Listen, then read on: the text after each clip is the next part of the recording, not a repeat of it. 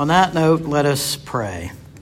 Blessed Lord, who caused all holy scriptures to be written for our learning, grant us so to hear them, read, mark, learn, and inwardly digest them, that by patience and the comfort of your holy word we may embrace and ever hold fast the blessed hope of everlasting life, which you have given us in our Savior Jesus Christ, who lives and reigns with you and the Holy Spirit one God, forever and ever. Amen. Um,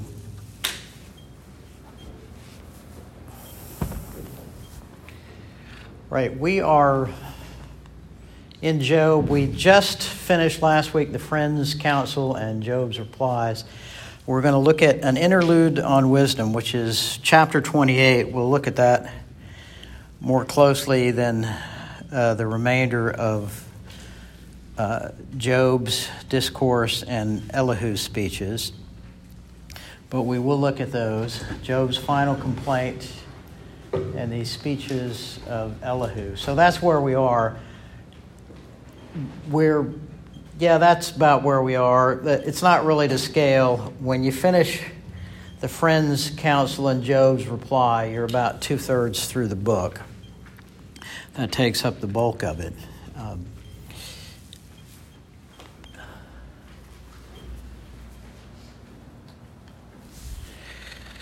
Let me go ahead and read from chapter 28, starting with verse 1.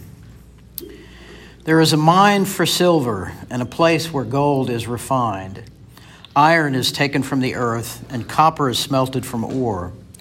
Man puts an end to the darkness. He searches the farthest recesses for ore in the blackest darkness.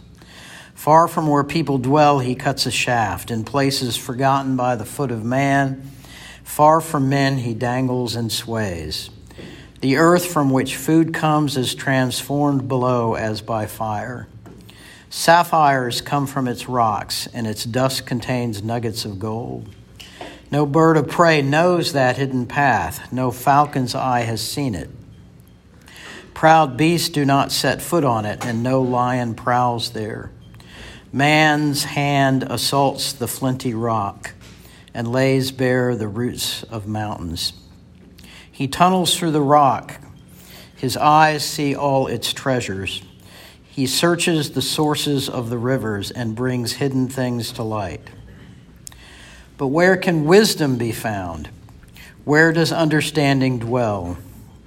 Man does not comprehend its worth. It cannot be found in the land of the living.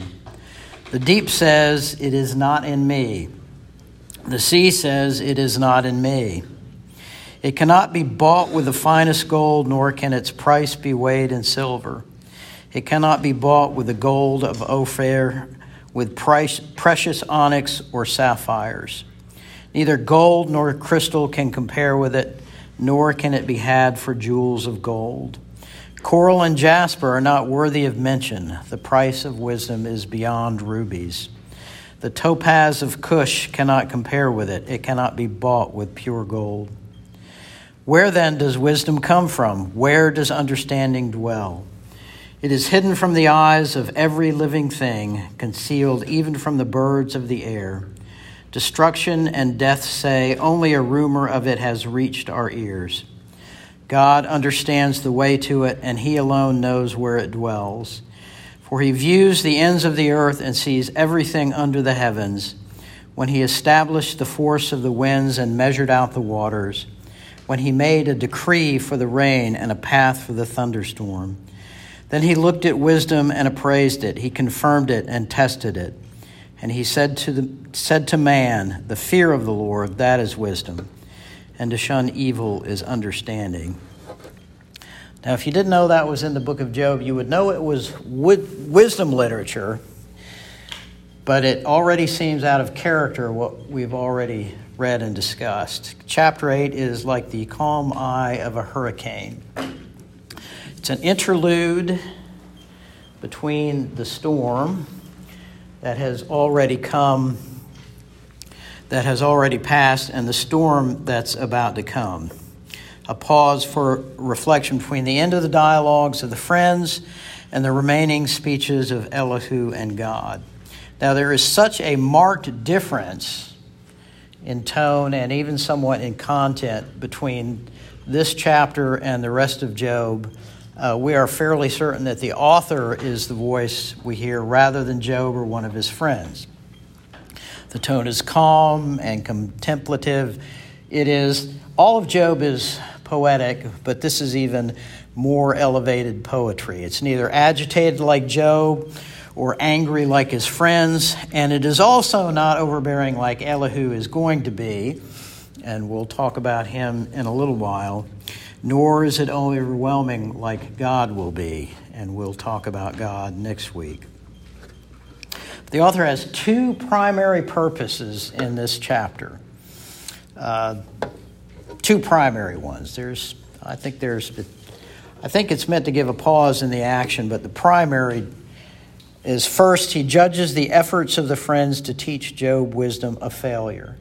In case the readers were wondering uh, the answer to, did Job's friends really help him understand wisdom? The answer is no. Their understanding is rote, shallow, it's inflexible. They might know the right words, but they don't really know wisdom. They have failed as teachers as well as failed to be compassionate friends. Second main purpose is the author prepares the reader for God's appearance in the sense that he leaves a question almost hanging, but not quite. The question, where can wisdom be found, can only be answered with God. He gives that answer, but he also makes us anticipate and expect more. So, this chapter is a hymn to wisdom, extolling its value, but also pondering its hiddenness. Where can wisdom be found? Uh, it has four parts. The first, man cannot mine wisdom. Now, the mining metaphor is really about man's technology. Uh, it wouldn't perhaps be the most advanced technology in the ancient world, but it would be one of the most important mining in the earth for both uh, useful ores and precious metal. Mining metaphor shows that wisdom is beyond man's depth. Uh, this metaphor extends to all human scientific and technological prowess. Uh, it's often impressive uh, if you're of a certain age and you were you were uh, aware and conscious in 1969. You might have watched the moon landing uh, on television. I did, and and the and the blast off when the lunar lander left the moon. That was impressive. Um, we have gone from uh, even in just computer technology. There's more computer technology on your phone than was on the entire Apollo moon mission. There, there really is. That's not an exaggeration. Uh, our scientific and technological prowess also sets humanity above the animals. We are aware of ourselves, we are aware of our surroundings, and we are aware that there's something beyond us. But no human exploration or achievement can unearth or discover wisdom. That's what that section is saying. The second, uh, the second part is that wisdom is priceless. It cannot be bought with gold or precious gems. Uh, you can be rich, but not smart. Nor can wisdom be purchased with advanced degrees or the accumulation of vast amounts of information. Uh, it is, I, I, I really prefer hard copy books, and I almost, I, I buy very few books on Kindle or online. Uh, I do not own the latest in software for biblical studies. I prefer uh, to look at commentaries and writing, and I prefer to look at uh, helps in writing. But one thing I do is it's just very convenient. If, if I run across a word I don't know, I always look it up on my phone. You know, and, and if you don't know something right now, what are you supposed to do? Google it. There's, there's so much information accumulated. Of course, there's disinformation, but now we've got a government agency to take care of that. Um, but this is not wisdom. Uh, the accumulation of vast quantities of information is not wisdom. I'm not saying that that information can't be put to good purposes, but it's not the same as wisdom. Uh, third thing is wisdom cannot be found within creation, it operates in creation, but creation is not the source of wisdom. Nothing within creation, even to the limits of death, destruction and say, death say, only a rumor has reached our ears, or to the heights of the heavens, even the birds cannot see it from the air. Nothing in those limits is the key to wisdom. There's an example I, I wanted to, to mention that, that also that talks about how wisdom is not within creation, but also it transitions to where wisdom can be found only with God. There was, it's a, it's a little obscure, there was an article by a famous mathematician called Eugene Wigner, uh, not Einstein or Lincoln. How many of you heard of Eugene Wigner? No, um, that's okay. Uh, Eugene Wigner was a well known mathematician who wrote a very famous essay, which I recommend because you don't have to know math to do it called The Unreasonable Effectiveness of Mathematics. Now, Eugene Wigner was an atheist and a materialist, uh, and he also believed that mathematics was an invention, not a discovery. But the article uh, mused on why mathematics developed by human beings for no other reason than they like to work with numbers could then be found to actually fit with how the real world worked. And the whole article is about how this just doesn't make sense. Well, no, it doesn't make sense if there is no God. I've, I've just summarized, you know, like the essay in, in three sentences. But he was saying that mathematics like that doesn't make sense, but it does make sense if you think of God as, among other things, a mathematician. Mathematics is a form of knowledge and understanding and wisdom, and among other things, God has created the universe according to a mathematical undersketch, you might say. The physical universe works according to mathematics. If you strictly believe that there is nothing but creation, this doesn't make sense to you. You do not understand how mathematics can describe the real world. But if you understand that wisdom comes from God, it makes perfect sense. If we are within creation and we can't see the whole thing at once and we don't know what the meaning and purpose of it are, we are not going to understand wisdom. It's only by looking outside it to what transcends it do we ever really get a handle on what wisdom is, even in something uh, as simply prosaic as mathematics. Wisdom transcends the creation, and so wisdom is found only with God. God views the ends of the earth and sees everything under the heavens, in verse 24. Because he is beyond them, he is the creator and sustainer of the universe. He is not within the creation, the creation is not part of him, the creation is not him. He transcends it. He's beyond it. He sees all of it at once, and he understands it from the, from the smallest subatomic particle to the great vastness of space. The only way man can find wisdom then is in reverent fear before his Creator. So, what the book of Proverbs begins with, and we find, we find at the end of this hymn, the fear of the Lord is the beginning of wisdom. And so the only way for men and women to know wisdom is to have a reverent fear and worship of God.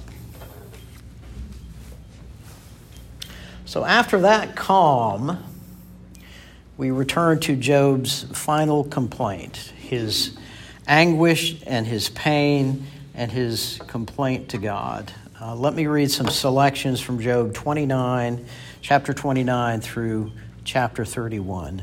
Job 29, 1 through 6. Job continued his discourse. How I long for the months gone by, for the days when, Job, when God watched over me, when his lamp shone upon my head, and by his light I walk through darkness. Oh, for the days when I was in my prime, when God's intimate friendship blessed my house, when the Almighty was still with me and my children were around me, when my path was drenched with cream and the rock poured out for me streams of olive oil. Chapter 30, verses 16 through 23. And now my life ebbs away, days of suffering grip me. Night pierces my bones, my gnawing pains never rest. In his great power, God becomes like clothing to me. He binds me like the neck of my garment. He throws me in the mud, and I am reduced to dust and ashes.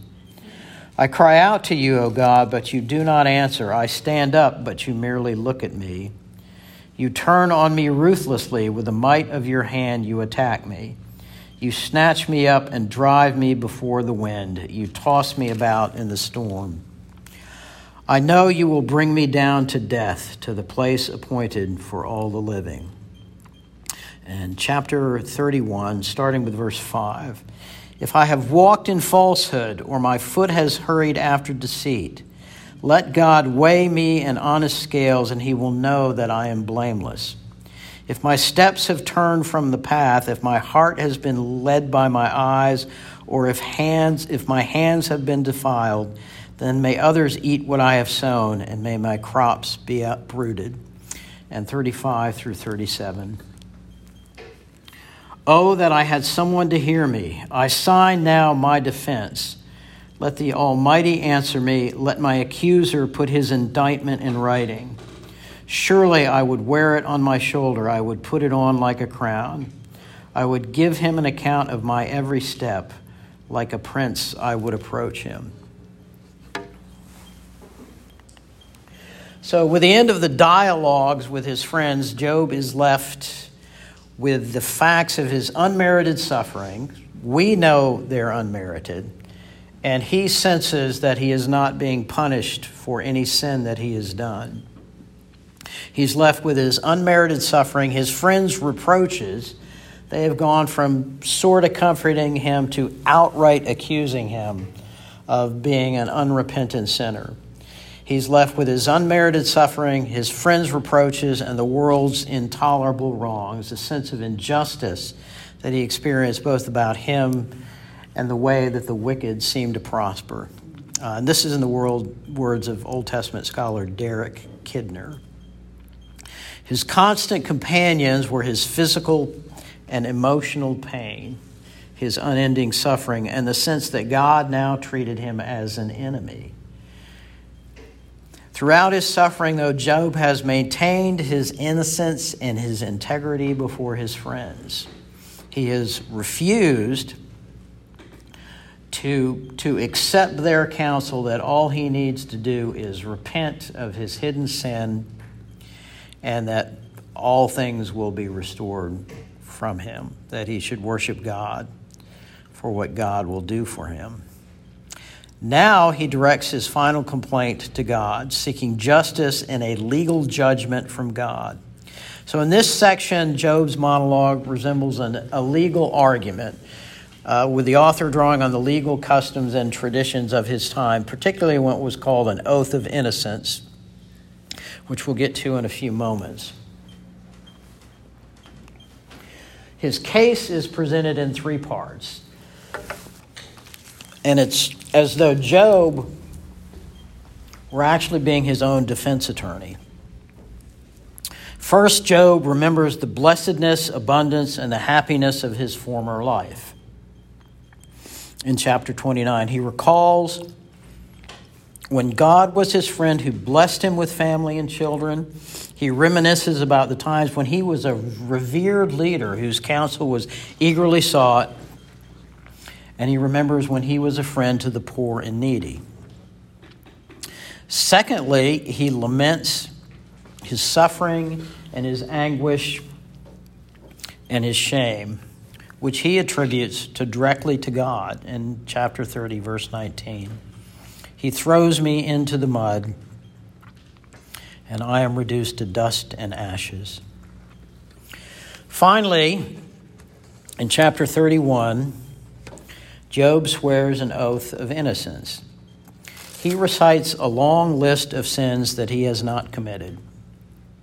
He has not committed lust with his eyes in verse chapter 31 verse 1. I made a covenant with my eyes not to look lustfully at a girl.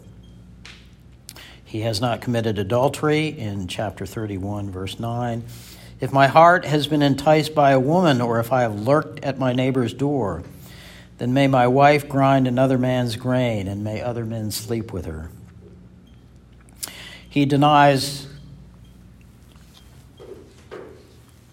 excuse me, he denies not caring about, he denies that he hasn't cared for the poor and the oppressed. He denies that he has treated his servants badly. He denies a whole host of sins and then swears self maledictory oaths. If I have done this, may this happen to me. He calls curses on himself should any of his words be proven false. May God do this to me if I'm lying. According to uh, Old Testament scholar Elmer Smick in the le- legal customs of the day, after such a statement, the burden of proof fell on the court. The accuser had to be proven guilty or declared innocent. Once a man declares his innocence like that and brings oaths down upon himself. So if a man has falsely accused someone and the other man says, No, may, may God destroy my life if I've done such a thing, then the man who's made the accusation has to produce proof or take away his charges. And this is what he is doing before God.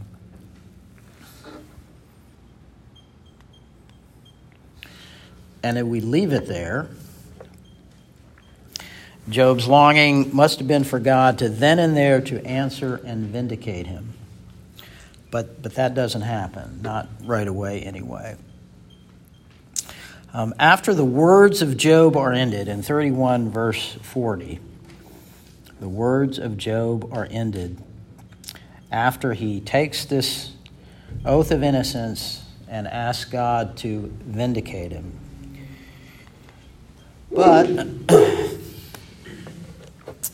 but, after the words of Job are ended, the friends are silent. They have nothing further to say. They are rendered speechless by Job's claim of righteousness and his direct and daring challenge to God. So, a young man, apparently a young angry man, or an angry young man, Elihu has been, he's been present all along, but he has held his peace, deferring to his elders. But now he begs permission to speak. And we'll read some of his words, starting in chapter 2, verses 1 through 14. So these three men stopped answering Job because he was righteous in his own eyes. But Elihu, son of Barachel the Buzite of the family of Ram, became very angry with Job for justifying himself rather than God. He was also angry with the three friends because they had found no way to refute Job and yet had condemned him. Now Elihu had waited before speaking to Job because they, they were older than he. But when he saw that the three men had nothing more to say, his anger was aroused. So we're told three times he's angry. And I have read, I'm not a Hebrew scholar, that in the Hebrew it actually has him four times. So Elihu, son of Barachel the Buzite, said, I am young in years and you are old. That is why I was fearful not daring to tell you what I know. I thought age should speak, advanced years should teach wisdom. But it is the Spirit in a man, the breath of the Almighty, that gives him understanding. It is not only the old who are wise, not only the aged who understand what is right. Therefore I say, Listen to me. I too will tell you what I know. I waited while you spoke, I listened to your reasoning while you were searching for words. I gave you my full attention, but not one of you has proved Job wrong. None of you has answered his arguments. Do not say, We have found wisdom. Let God refute him, not man. But Job has marshaled, not marshaled his words against me, and I will not answer him with your arguments. Verses 17 through 20. I too will have my say. Excuse me.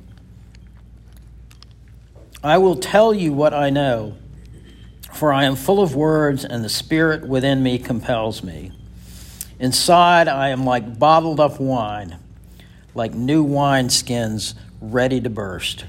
I must speak and find relief. I must open my lips and reply. So we have this young, young and angry man just bursting to have his say in the matter.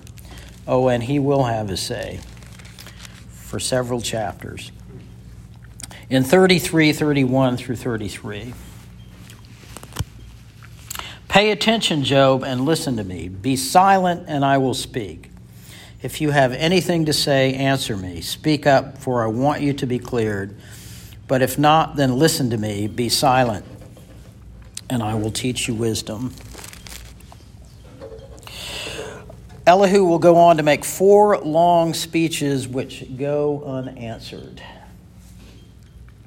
In the first speech, he emphasizes God's use of suffering for discipline. In the second, he defends God's just rule in the world. In the third, he argues that neither human sin nor righteousness affect God, and God is under obligation to no one. In the fourth and final speech, Elihu reiterates that suffering is disciplinary and unknowingly, and he doesn't he's not aware of it, but he's preparing Job for God's appearance. So Elihu is bombastic and somewhat of a blowhard. And he has some comedic qualities to him, but he isn't really a caricature. I think it's because of the realism uh, that is in this uh, character that, that we do at times find him humorous because there are people like that we find humorous. And he's not superfluous to the story. His character plays an essential role in the story. Uh, first of all, he delays the climax, which is going to be God's answer to Job so that it will not look like Job has forced God's hands. And this is important. The author is an Israelite. He's well aware that God, God is sovereign and free in his dealings with man. His hand cannot be forced, and he is under obligation to no one. So God doesn't have to answer Job. And so God's, pu- I mean, Job's pushing it right there. I mean, he's going right up to the edge almost to blasphemy and accusing God of doing wrong. So, Elihu's warning to Job about his declarations of his own righteousness and his charges against Job also prepares Job for the possibility that he might have to surrender his avowal of innocence when God addresses him. As Job interpreter John Hartley has, has commented, Finally, uh, Elihu's emphasis on God's glory in nature, and we'll look at that briefly. Verses, chapter 37, verses 2 through 5, prepares Job and the reader for God's appearance in the storm. And this is when I mean inadvertently. Of course, the author knows what he's doing, but in Job 37, 2 through 5, listen, listen to the roar of his voice of his voice. To the rumbling that comes from his mouth, he unleashes his lightning beneath the whole heaven and sends it to the ends of the earth. After that comes the sound of his roar. He thunders with his majestic voice. When his voice resounds, he holds nothing back. God's voice thunders in marvelous ways. He goes he does great things beyond our understanding. And this is how Elihu finishes his speech, and it anticipates God's appearance in the storm. And to that appearance, we'll look in our next and last lesson. I didn't want to try and get through that today because that's going to be one of the most important things we can look at. So We're, we're, we're a little short today, so we have plenty of time for questions if you have any questions. Uh, next week we'll look at the climax. John, did you have a question? So, is Elihu, I mean, this, I think we're going back to this whole metaphor thing. He's not responded to, right? So What? he's not. There's no response. There is no response to Elihu. No, not not. There's no response to Satan either. Him as like a you know a completely different metaphor than the other three guys. I mean, it, it's, No, he has one additional aspect of wisdom. I mean, of Job's suffering uh, that you think of that he he notes that it could be disciplinary. He is not as totally locked in to the way that the friends think of it. They think that the only reason you suffer is because you're a sinner. So you suffer because you sin. If you sin, if you suffer, then you're sinning. According to Elihu, well, that's not the only reason. He does add something to discussion, which is wisdom could be disciplinary. Now, in that sense, I mean, I mean, he's right. And as a matter of fact, within a certain, you know, kind of narrow way of looking at it, the friends weren't totally wrong either. The problem is they were locked into this idea of the doctrine of retribution, not only being absolute, but being completed in this lifetime. That the wicked always get what they deserve. You know, the wicked never prosper. You know, and this is quite against all the evidence, even back then. Uh, and the righteous always prosper, which we know that isn't true either. Uh, Elihu is, in a sense, uh, he is a bit bombastic, he's full of himself, but he's also a bit more sophisticated. But even then, we already know, because we've been told, that that's not why Job is suffering. So we're, we're being taught yes, there are reasons for suffering. Sometimes you suffer for sin, sometimes you suffer for disciplinary reasons. You know, God is trying to, to lead you a certain way. Sometimes you suffer for God only knows what, literally. Um, and so we have to deal with that. And how we deal with that, well, I'll, I'll leave that till next week. what about the fact that he's younger than everybody else who's there? Is that there's some something? We can Well, yes, of course. This is the one thing I think, which, I mean, I can't really verify, is that they, they save the youngest for last because, of course, wisdom, particularly in an ancient culture and even some cultures today, wisdom resides with, with the elders. And of course, that makes sense. If you've lived longer, you've had more experience. I mean, you are supposed to be older and wiser. I mean, I've met young people who are wise beyond their years, and there's no fool like an old fool, as they say, someone who has refused to learn from life. So, Job is trying to find wisdom in how to deal with his situation. And first, the elders have their say. And then, well, well, let's have the youth have say. Let's see if they have any insight, if he, they can actually solve Job's problem. And I think the author is showing no, sometimes even the wisdom of youth is not sufficient. The wisdom of the elders is not sufficient, and the, the wisdom of youth is not sufficient. No human wisdom can actually fully address Job's suffering, which is part of the, this, the message of the interlude, which, again, uh, most, I say most, and it is most, most uh, commentators on Job would agree that this is not meant to be a speech of Job or uh, anyone else. It's the author taking a break, which happens in literature a lot. Um, well, enough. Um, if you've ever read War and Peace, I read it in the abridged version, uh, and then I read it in the uh, the original. The whole uh, there's a portion of the book after two thirds that's that's Tolstoy just giving a disquisition on the meaning of history, and it's like you can skip the whole thing and you'll still get what the book is. You can't do that with here. Um, on a popular level, Michael Crichton, uh, if you, he, he, he's most famous for writing the book Jurassic Park. But he has this habit in his books of, of uh, digressing into scientific discussions. Now, he starts with them sort of being in the mouths of the character, but after a while, I said, This, this is Michael Crichton talking. Um, and so, and it's very interesting. So, so I like his, I like his books. So the idea that an author would break into the middle of a story and start contemplating and reflecting on the meaning of what's going on is not that unusual, even today. Any other questions? Uh, Colleen. So, is there any, in the, in the whole book and at the end, is there any just mystery that we have to accept in it, or is every, is it all answered in out?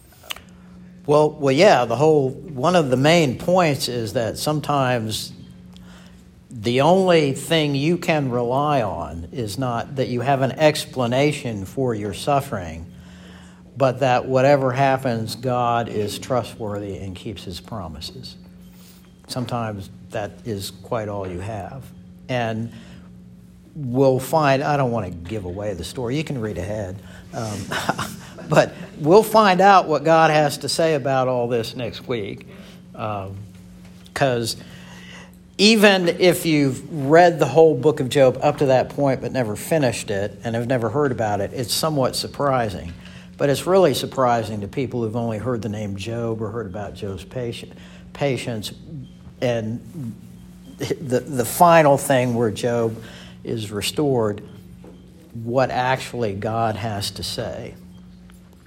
Well, I'll just say it isn't what, if somebody wrote it today, it wasn't there, there, Job, everything will be all right now. Yeah. And. Well, I was kind of, it was kind of related to that. I mean, are, are we supposed to use it as almost like a guide in your own life? Like, should you kind of first think if you have suffering that you're, you know, you're praying about it, but you should be thinking about is it coming from sin, and then you should be thinking about maybe as you know as time goes by you realize that it was like for disciplinary reasons, or you may never know the answer in this life. I mean, is that kind of well, yeah, sure. Okay. you get an A plus. Okay.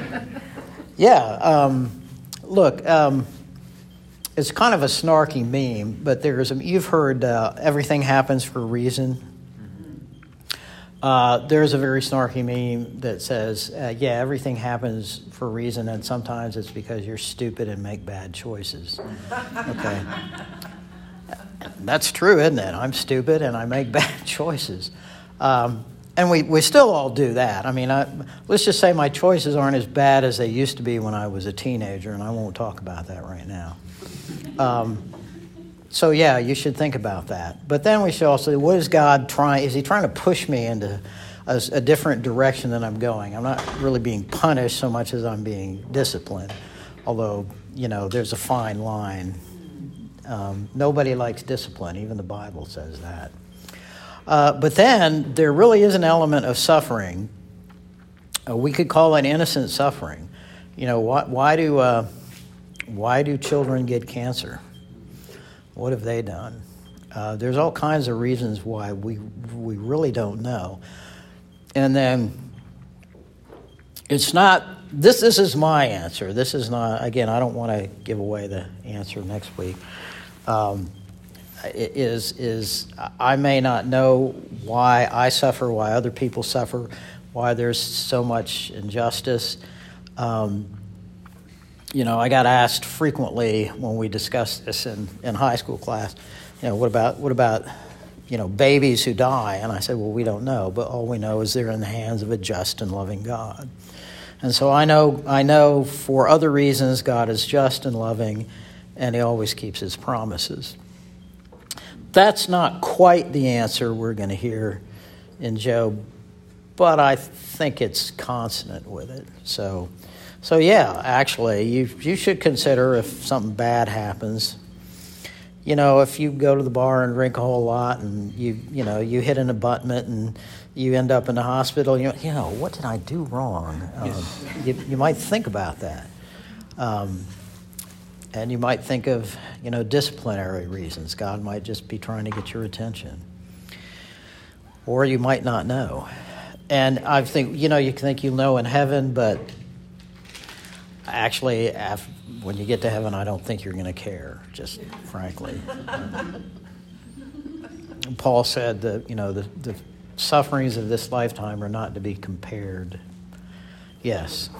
Um, well, Nick about like how God will let us suffer from our own mistakes and things to show us how much we need Him. So sometimes I feel like sometimes He'll let us go through a lot of pain just to show us that you know we're weak, we're sinners, and we need Him. I would completely agree with that.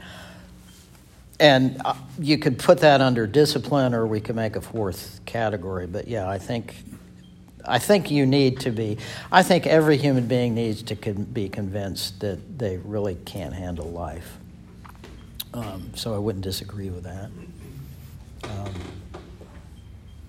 but that may not be why someone is suffering. It may be. It may not be. It just states it though in the Bible, it just says you, Right.